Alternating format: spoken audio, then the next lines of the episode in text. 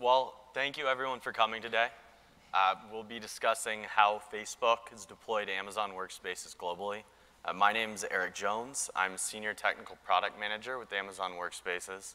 I'm joined by Oscar Schwybaum, uh, Manager and Technical Lead from Facebook. Uh, Oscar will be discussing how Facebook has actually been able to deploy Workspaces globally. Uh, but first, I'll be going into how Amazon Workspaces can be deployed and used. So first, I'd like to give sort of a brief overview of what Amazon Workspaces is. Uh, we're a managed desktop as a service. Um, and that really means that, let's say, uh, I guess a lot of folks here are probably already familiar with what maybe a virtual desktop is. Um, but Workspaces does more than that as far as management. Um, we're allowing you to manage all of your users' workspaces in one central location using shared images.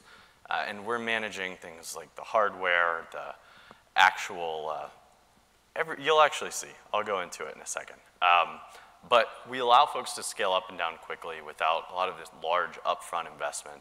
Uh, and you can pay as you go. So it means that you're not having to you know, make this huge investment and then later figure out what, are, what am I going to do with all of this hardware, for instance.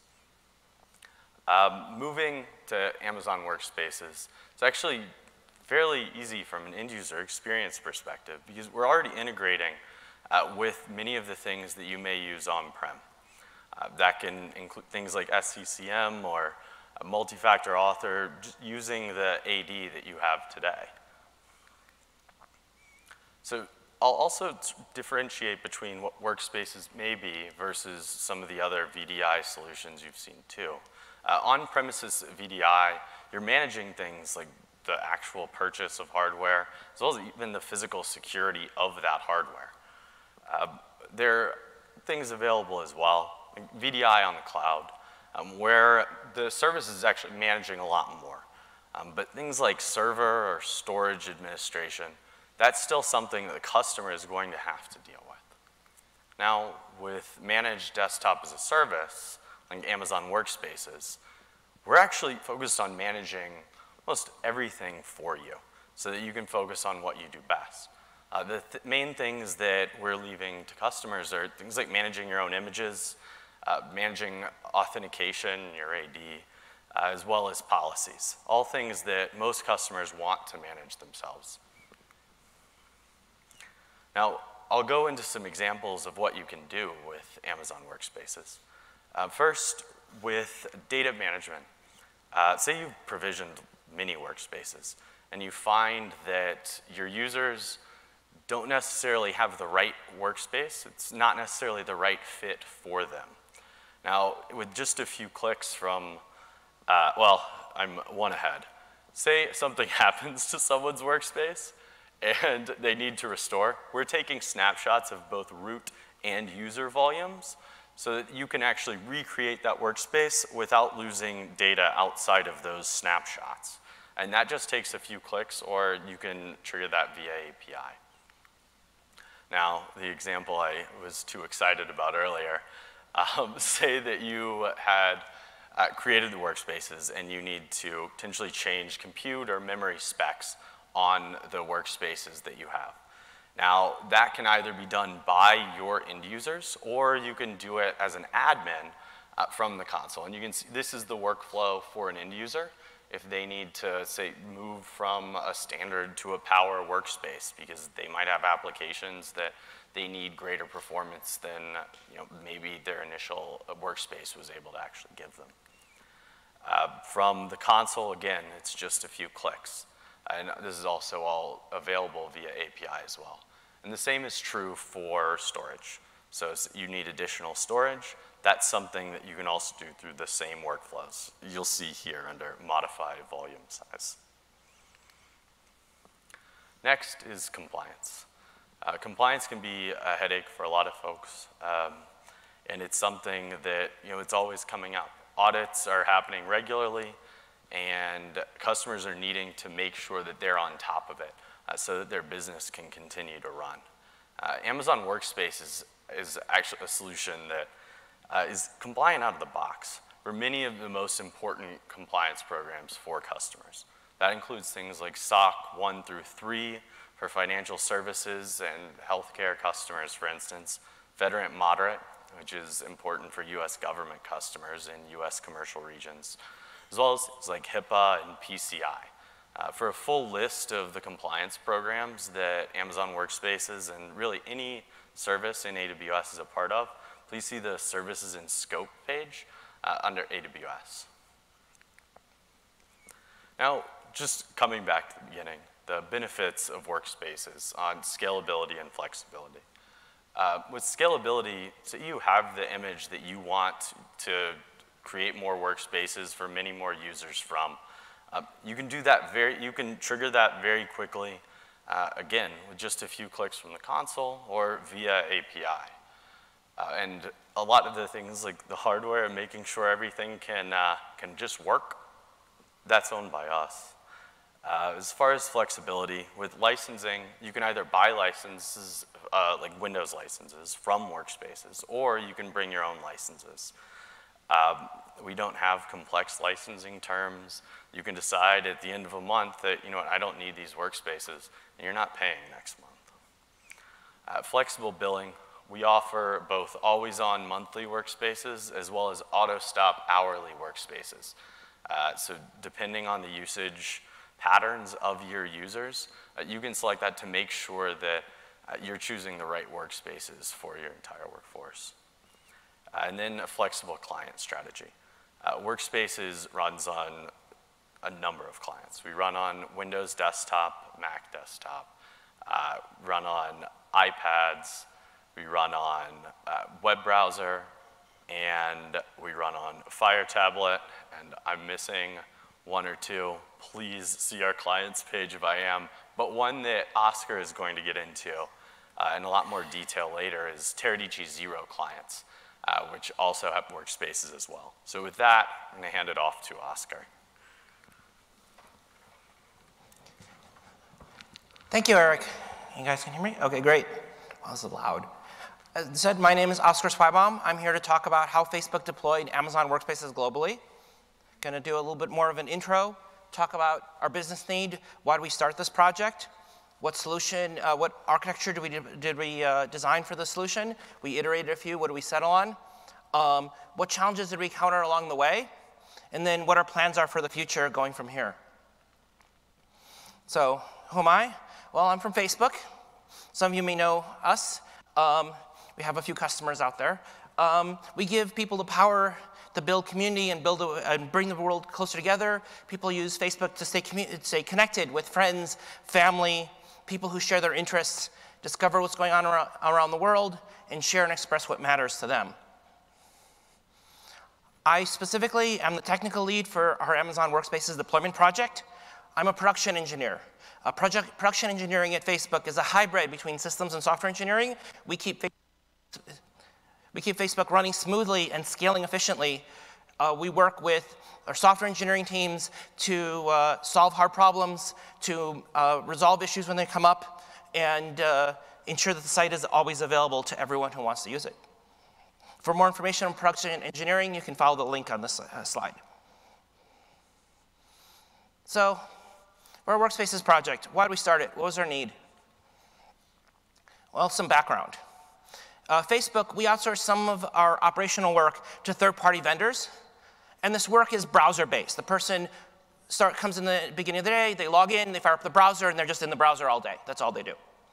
Um, of course, security and privacy is very important in everything we do at Facebook, so we have very strict privacy controls, security controls that we do give to the vendor to ensure that data is handled appropriately. But we always want to do better. We want to raise the bar, improve our security posture, always. Um, we want to ensure twenty-four seven, three sixty-five compliance with our rules. We, of course, um, do audits, frequent site audits, but audits are imperfect. Audits will never catch every issue every time. We want to do better than that. Another challenge is scalability. We have very many partners we work with, and these partners have very many Uh, sites, and they're all over the world. So twenty-four seven, three sixty-five sites. We want to ensure a consistent worker experience anywhere in the world, regardless of where someone, who someone works for, regardless of which physical location they're in, we want them to have the same experience, the same U I. Um, and then when there's an upgrade, Chrome security fix, whatever, we want to coordinate upgrades, we want to uh, roll that out in a timely manner, we want assurance that it's been rolled out, and we want to make it be easy to troubleshoot. So every site had its own deployment package. If there's an issue, it's really hard to figure out what's going wrong. Is it the browser version? Is it something on our side? So another need for that consistency. So what's my dream, my end state, my goal? Every worker logs in the same Facebook-managed desktop environment. Doesn't matter what partner they work for. Doesn't matter where they are in the world. And that, then the burden of compliance falls to Facebook. We ensure that environment is compliant. We do the security monitoring and security lockdown. We monitor the activity logs off of that. And the partner has, to, has a much smaller bit that they have to worry about.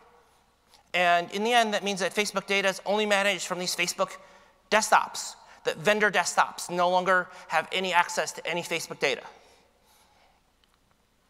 But how do we do that? We have a lot of sites. They're all over the world. How do we make that happen? Workspaces lets us do that. Workspaces lets us create virtual desktops for every partner site all around the world. And then we ensure, centrally manage, we ensure that these are security compliant. And since we're deploying these centrally, every worker sees the same desktop and has the same experience. We can troubleshoot because everyone has the same browser version. And then we can lock things down so access to our data can only be from these virtual desktops, not directly from the site desktops, from the vendor desktops. And uh, Workspace's global footprint means that we can place these desktops physically close to the vendor sites. And so they're not going halfway around the world for every mouse click, for every keystroke. Workspaces has a very large global footprint. Facebook is in seven of the regions that Workspaces is in. We're in Oregon, North Virginia, Tokyo, Singapore, Ireland, London, and Frankfurt. This gives you a scale of how many sites we have around the world. Workspaces is even more regions. You can see the full list here on the slide and on the Workspaces website. So no matter where your workers are in the world, there's always a site that's low latency available for your workers to connect to. So that was our business need. How do we, how do we actually implement this? Well, first problem you run into is, well, you have a keyboard and a mouse and a screen locally. You have a desktop that's one thousand miles over that way, and somehow you have to connect the two. So you press the key, move the mouse, it goes over there, and the video image comes back to your screen here. And what choices do we have? Well, obvious one. Hey, Windows client, Mac client. Doesn't really solve the problem, because now that local machine, we have to keep that compliant. We have to make sure that's patched and upgraded. We have to make sure that's consistent, because if that desktop is inconsistent, now each worker has an inconsistent experience. So we're back to square one for our needs if we did Windows or Mac. Okay. What other choices do we have? Well, Chromebooks. Well, Chromebooks are definitely simpler devices. They have a smaller attack surface. They're easier to configure. But they still have local storage. They still have local authentication. They still are very configurable. You can still install apps. And so it's really not that different from a Windows or Mac from our perspective. It's simpler. It's maybe a little, but it's the same general set of problems. Okay? If those don't work, what other options do we have? Let's talk about Teradici P C I Zero Clients. These are small, stateless, uh, inexpensive client devices. They run a single-purpose firmware, single-purpose O S. You can't install apps, period. You can't um, run antivirus. There's nothing to run there. Um, you can't store files. There's no local storage. Um, all, it, all it knows how to do, it boots up and says, where do I connect to? And you hit connect, and then you're talking to something else. That's all it knows how to do, which is really great for us, because that means that there's, no, there's very little attack vector right onto that box right there. Um, there's many uh, O E Ms that make this, and these O E Ms make it available all around the world. Client devices are used, if you can buy client devices only in the U S, that's really great if your offices are in the U S. We have offices all around the world. Our vendor partners have to procure these wherever they are in the world. Zero clients are easy to procure anywhere in the world, as we found, from different O E Ms. And because it's such a small attack surface, software updates are very rare. This isn't Windows, where there's a critical security patch every Tuesday, every, every Tuesday uh, second Tuesday of the month. And very small set of configuration options. I can list them on a relatively small doc, and then every site can be exactly the same, because all you're doing is just telling it how to connect to the remote site. Here's a picture of one of the boxes looks like. The pen there is for scale. Really, really small, really, really simple device. No storage, no flash. I mean, the flash to store the O S, but that's it. Okay, great. We're going to deploy these boxes. How are we going to manage them? Every site I T knows how to manage Windows and how to manage Mac, but they come to us when we tell them you're going to deploy zero clients, and they're like, we don't know these devices. How do I update them? I don't want to go to each one one at a time and stick in a U S B drive and flash the firmware. That's terrible. I don't want to configure them one at a time as I plug them into a network. That's terrible. I need something better. Fortunately, Teradici makes management console software to centralize, centralize manage of these. From this console, you can push out configuration options to all the devices, you can push out firmwares. And even better, they have a D H C P auto-config. You take a device out of the box, you plug it into the network, you plug it into power, you go away for about five minutes, and it's up. That's it. You don't touch it. Um, there's a firmware update, it updates the firmware automatically. It downloads the config, it registers yourself with Management Console. You come back, five minutes later, it's ready to go, and you look at Management Console, and there it is. Easiest, easiest management out there. So this is our architecture so far. We have a vendor site, got workers working for that vendor. They have zero clients, and of course, a Management Console locally to manage those zero clients. Okay? Now, these zero clients have to connect somewhere. Let's figure out what's available. So let's talk a little bit about H A D R, which is kind of uh, related here. Um, we want to ensure uptime. Now, these workers are fully dependent on Workspaces to do their work. There's nothing locally. If Workspace is down, they can't connect. They literally cannot do their jobs. They have nothing, no fallback. So when A Z has a problem, they still have to be able to work. The entire A W S region has a problem, which is rare, but it does occasionally happen. They still have to be able to work. If we want to do maintenance, we occasionally want to do maintenance on some of our Workspace's backends, they still need to be able to work. How do we do this? Well, what's A W S High Availability one oh one? Run multiple A Zs. And Workspaces does support multi-A Z. You can run in, in a given V P C in two A Zs. And we always do that. We always split across two A Zs. Um, but any given user's workspace is in one A Z. You can't control what A Z it's in, which means if there's an A Z level issue, half your workers can't work. Now, that's better than all your workers can't work, but that's still pretty terrible. So let's do better than that. You know, well, how do you do better than general A W S one oh two? Well, you do multi-region. And now we had a problem. Because the way a user normally connects to Workspaces is with registration code. And the registration code is tied to a specific region. Now, we could spin up two different Workspaces for every user with two different registration codes and give each user two registration codes. And then when a region is having problems, we tell all the workers, go switch this other registration code. And then when the problem's solved, we tell everyone, oh, go switch back to the other registration code. At our scale, that will not work. That's terrible. Um, it has to be, failover has to be no touch. An engineer at Facebook realizes that there's an issue and says, I'm going to fail over, and everyone just fails over. Workers have to do nothing. The vendor has to do nothing. And when it's okay and come back, Facebook decides go. Vendor doesn't have to do anything. Workers don't have to do anything. It's the only thing that's going to work at the scale.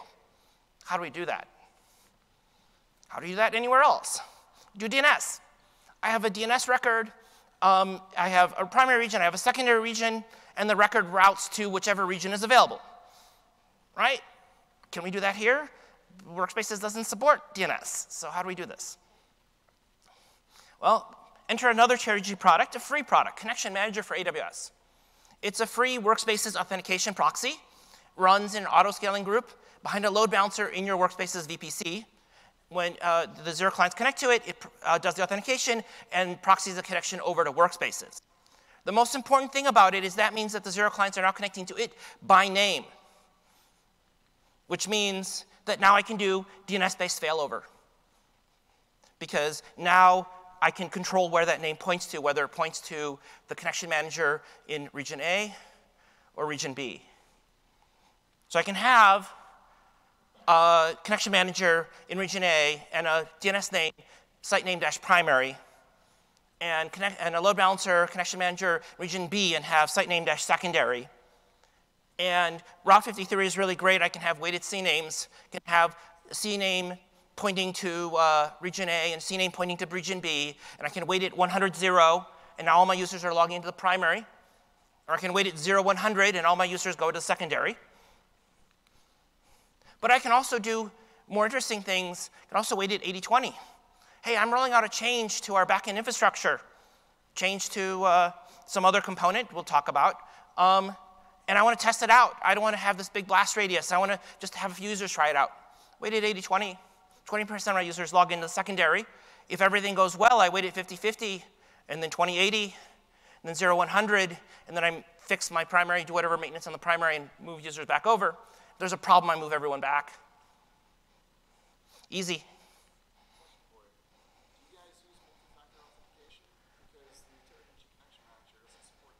Let's, we'll do, let's wait on questions for, yeah. Let's talk, we'll, questions after uh, on stage right now. So, um, other things, and speaking of blast radius reduction, uh, we create a separate V P C pair for every site. We don't put all the workspaces in one giant V P C intermingling vendors. Um, we use a separate A B I S account for each region's V P Cs. And this limits blast radius from deployments. This limits blast radius from operational work. Um, that means the max, most you can mess up when you're working in a V P C is one site, one primary or secondary of one site.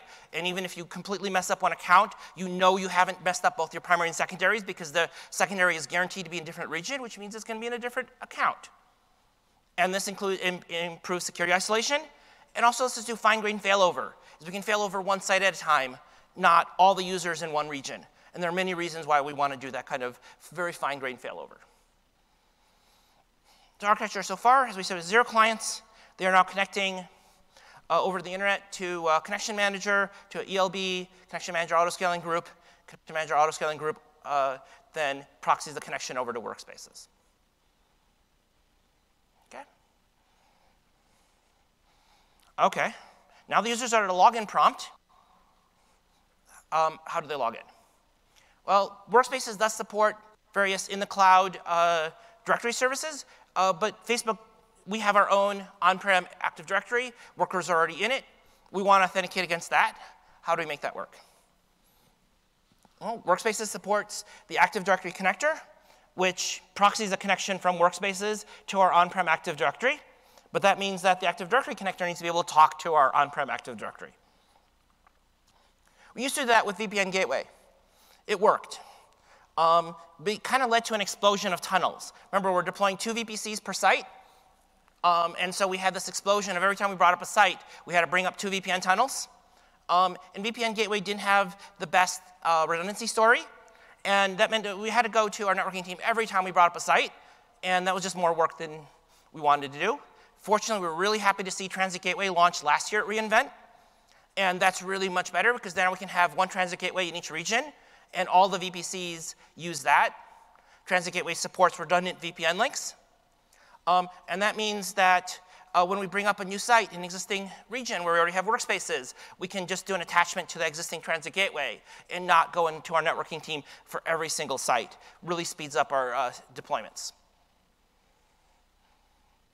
Oh, and the uh, T G Ws are also in their own account, which we give to our networking team. Networking team can manage the V P N tunnels without any access into the, the accounts that have the actual workspaces. More security isolation, more security improvements. Okay, so this is where we were before. And then add in, we have the A D connector, talking to the Transit Gateway, site-to-site V P N tunnel to our firewall, and into our on-prem A D.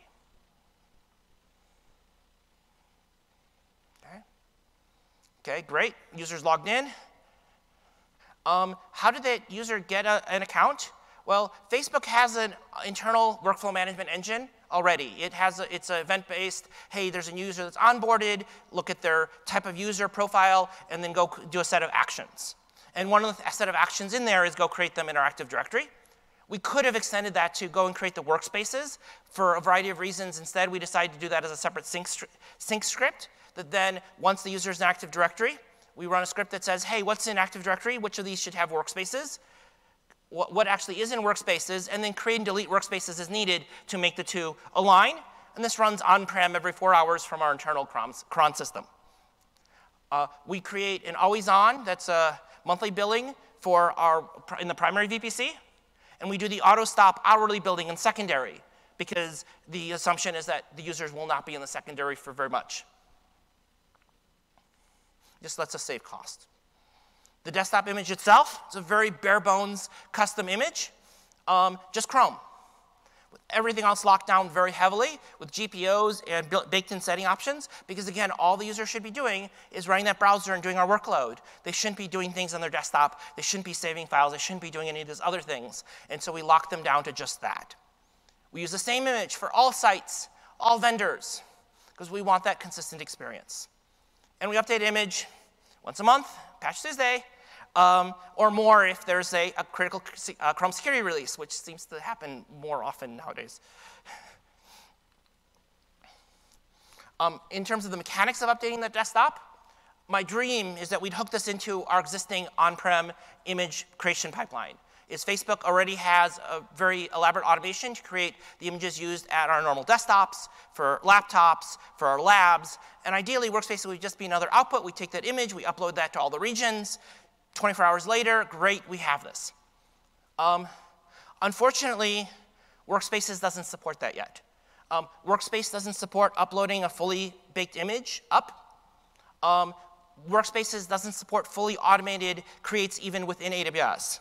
And so we have a semi-automated, semi-manual process today where we have as much that can be automated, automated, but there are parts, steps that have to be done by the user, um, by the person building it. And then once we build it, since it's a time-consuming process, we don't want to have to do that seven times in each of our regions. So we then copy that out to all the regions. Um, unfortunately, cross-account copy is a manual ticket today and with a seven-day S L A. And so end-to-end time typically for this process is about two weeks. If there's a really critical fix, we can work with our desktop team and with A W S to speed that up. But in a normal, normal cycle, that's about two weeks. That's kind of not ideal. And we're working with A W S to continue to streamline this, improve this, add some of the functionality that, that we need. Then within that workspace, the connectivity for the browser out is not going over the V P N. Tools they need are accessible over the open internet, over S S L, of course, and authenticated, of course, um, and two-factor authenticated, of course. Um, and so the connectivity for those workspaces out is over a normal N A T gateway, internet gateway. That V P N tunnel is used only for that outpost authentication traffic. Of course, that outbound traffic is not completely unlimited. We do want to block sites, malicious sites. Sites that block, that threaten our data security, and sites that may be distractions for the workers. And so we use the Sophos U T M web proxy. Um, all the workspaces are configured to use it using a G P O, and we put in network A C Ls to ensure that people do not bypass that proxy. And so here now we have the completed architecture. We have the vendor site with zero clients, with workers, management console to manage those zero clients that go and connect over the internet um, to a connection manager load balancer with connection manager all scaling group that proxies that connection in the workspaces. Um, workspaces then goes over the Active Directory connector, Transit Gateway, site-to-site V P N, firewall, back to our, outpost, uh, to our Active Directory to uh, log in. Um, and then once logged in, users fire up the browser, and then the uh, browser goes out through a N A T gateway, internet gateway, um, through, so uh, through Sophos, out the N A T, uh, N A T gateway, internet gateway, out to the internet. Okay. What challenges do we encounter along the way? Well, first, that's a heck of a lot of V P Cs. And we have a lot in them, relatively speaking. We have a connection manager. We have Sophos. We have Active Directory Connector. We have Transit Gateway. We have a V P C, uh, the N A T Gateway. We have an Internet Gateway. And, um, we can't build this manu manually. It will take too long. It'll be inconsistent. It'll be unsupportable. No way, no, complete non-starter. Okay, CloudFormation is kind of the standard A W S answer. Um, that's not kind of Facebook's preferred method. Um, instead, we used Terraform. We defined an entire V P C as a custom library in Terraform with custom resources for Sophos and Teradici Connection Manager. And then we instantiate this library as many times as we need with specific parameters. Hey, we want a copy of this Workspaces V P C in this region with this I P block, with these settings, go. And it does that. And we just, we just have one instantiation for all this. This means bringing up a site takes about one hour. And that includes some manual steps, because until very recently, a few of the things in, to configure Workspaces were not, did not have A P Is. Very happy to see in the last month or so, Workspaces released A P Is to cover those gaps, and we're incorporating that in, so our builds will be even faster because we'll be able to remove the last of our manual steps. Um, the other challenge is that Terraform can lag behind A W S because it, it's not from, you know, third party, but the great thing is Terraform is open source. So we can do it, we can add features ourselves. We have control over it. If we want something, we can build it ourselves. If there's a bug that is uh, hitting us, we can fix it ourselves. If there's a feature we want, we can add it ourselves. We can build it locally. And so we really uh, appreciate that control. That's one of the reasons we really like Terraform. Another challenge is the desktops require solid connectivity because it's a lot more sensitive to latency, bandwidth constraints, and jitter. So this is much more than a browser. Browser, if latency, the page loads a little slower. Or bandwidth, you know, the page loads a little, a little slower. Um, but on a virtual desktop, if you have that uh, latency, you got screen update lag. You move your mouse, and then the mouse pointer moves a second later. It's really terrible. Um, a packet loss. Uh, people say this, the computer froze. Well, the computer really didn't freeze. The screen just stopped updating. From the user's perspective, it doesn't matter. It's just a really terrible experience. Um, you have bandwidth constraints. The connectivity is there, but you just don't have enough bandwidth. P C I P is a great protocol. It will say, I'm going to do the best I can. I'm just going to compress it. You watch, ever watch a YouTube video um, on a really, really low bandwidth connection? You see how YouTube just compresses it until it's blur? You basically get that. You get a very blurry screen, um, and the user can't work, or the user complains, like, is my eyesight going because the screen looks really terrible? Um, we don't want any of these. How do we make sure this doesn't happen at all these sites? Um, all around the world from all these vendors. We have to ensure there's good, good connectivity in the LAN, good connectivity out to A W S.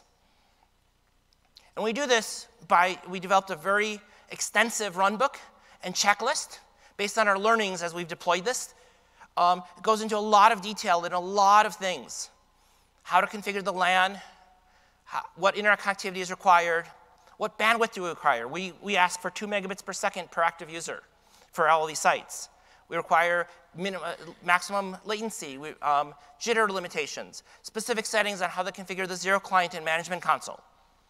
And then before each site, any site can go live on Workspaces, Facebook visits on-site with the vendor partner and does an on-site assessment against the checklist. And we have to have successful completion of the checklist before Workspaces can go live to ensure that users have a great experience. Here's a little example. You don't have to read the details of it. Kind of a snippet screenshot of the runbook. This little section talks about how to configure the management console. You see, we go into very great detail. This is the, uh, you know, we must disable S N M P. We must disable the uh, A W I, the web interface. Um, this is the firmware version to use, and so on. And then the checklist is also very detailed. This is a little snippet of a very big checklist. This one happens to talk about redundancy, redundant cable paths, redundancy in the core, redundancy in the access layer, configuration backups, power supply redundancy.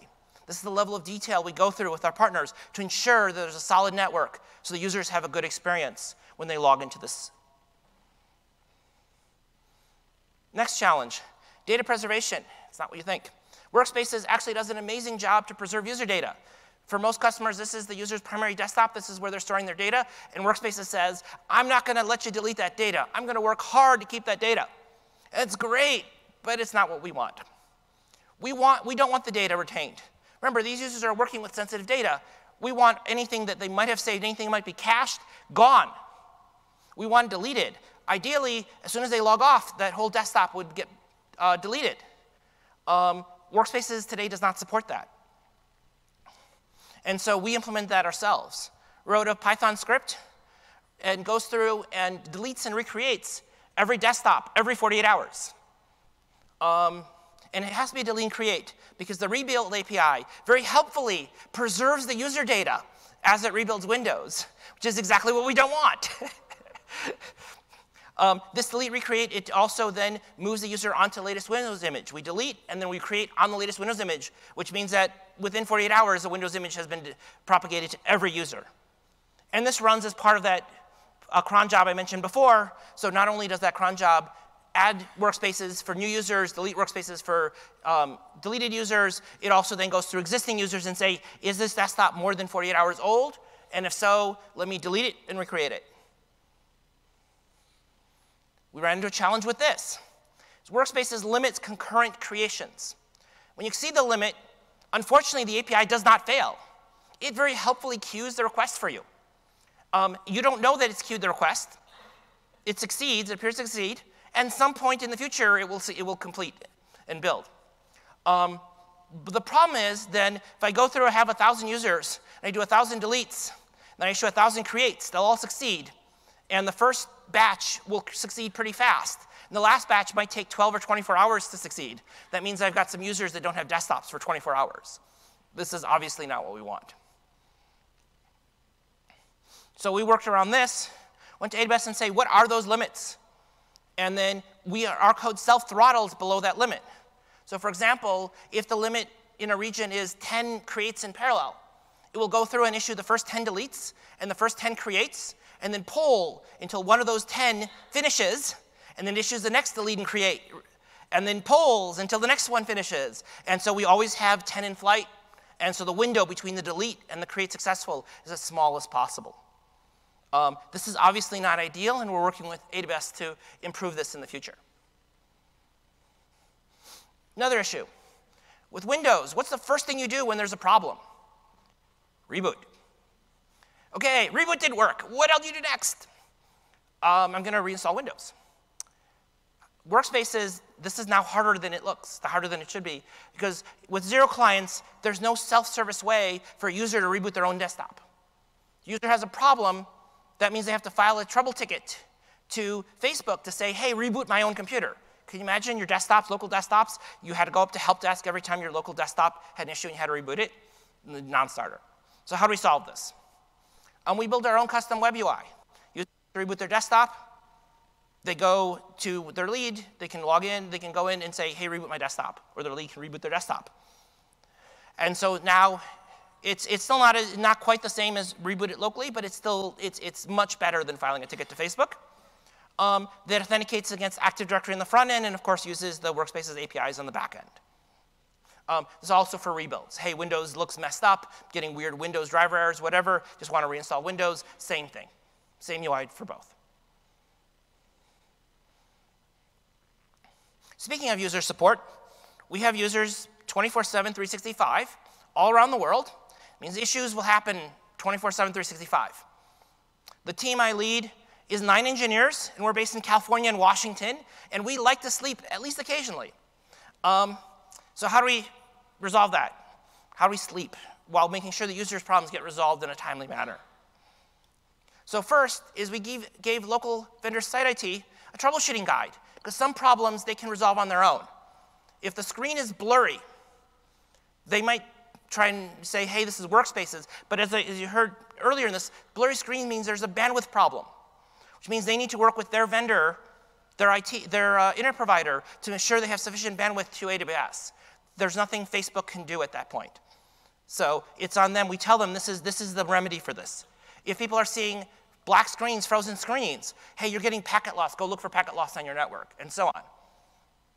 Um, but some issues are Facebook issues, the things that we need to resolve. And so we have a twenty-four seven frontline support team that we've given very extensive uh, troubleshooting flows to, and they can resolve most issues. Um, the vendor site people can submit, submit a problem request through a web form or by calling them if, for some reason, the web form isn't working. And most problems are resolved by frontline support. When needed, frontline support can escalate to the engineering. If it's a really critical outage, hey, no one can log into the site. Looks like something's broken on, on, on the back end, they can page an engineer. This is very rare. This happens extremely rarely, and, and, and it will always happen extremely rarely because I said we like to sleep. What's our plan for the future? Well, we met our initial project goals. Um, we now have Facebook-managed desktops that are always security compliant, that all the users are logging into. We have a consistent user experience for all these users because these are the, it's all the same image, um, regardless of what region or vendor site you're at. And then the Facebook data stays on those Facebook-managed systems. No longer is it going to the vendor-managed desktops. And we have a simple stateless local device. Very small attack surface, very easy to configure, very easy to manage. All that complexity has been pushed into the cloud, into Facebook management. And so we have a solution that's very easy to scale and very easy for us to support. Where do we go from here?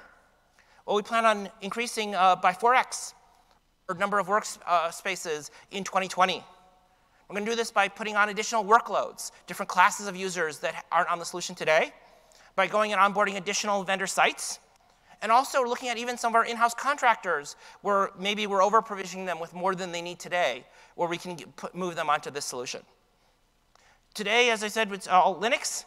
Gonna go look at Linux, uh, excuse me, all Windows. Gonna look at Linux in the future.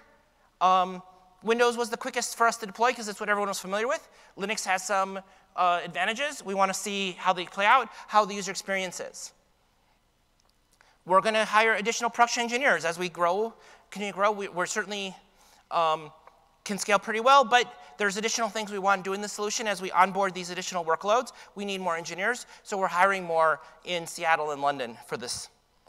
And we're going to, of course, continue to partner with A W S and Teradici. They've been awesome partners to work with. We look forward to continuing working with them in twenty twenty to continue to scale the solution out. So thank you very, very much for coming. It was uh, Pleasure uh, talking to, to everyone, um, and uh, thank you, Eric, for uh, co-presenting.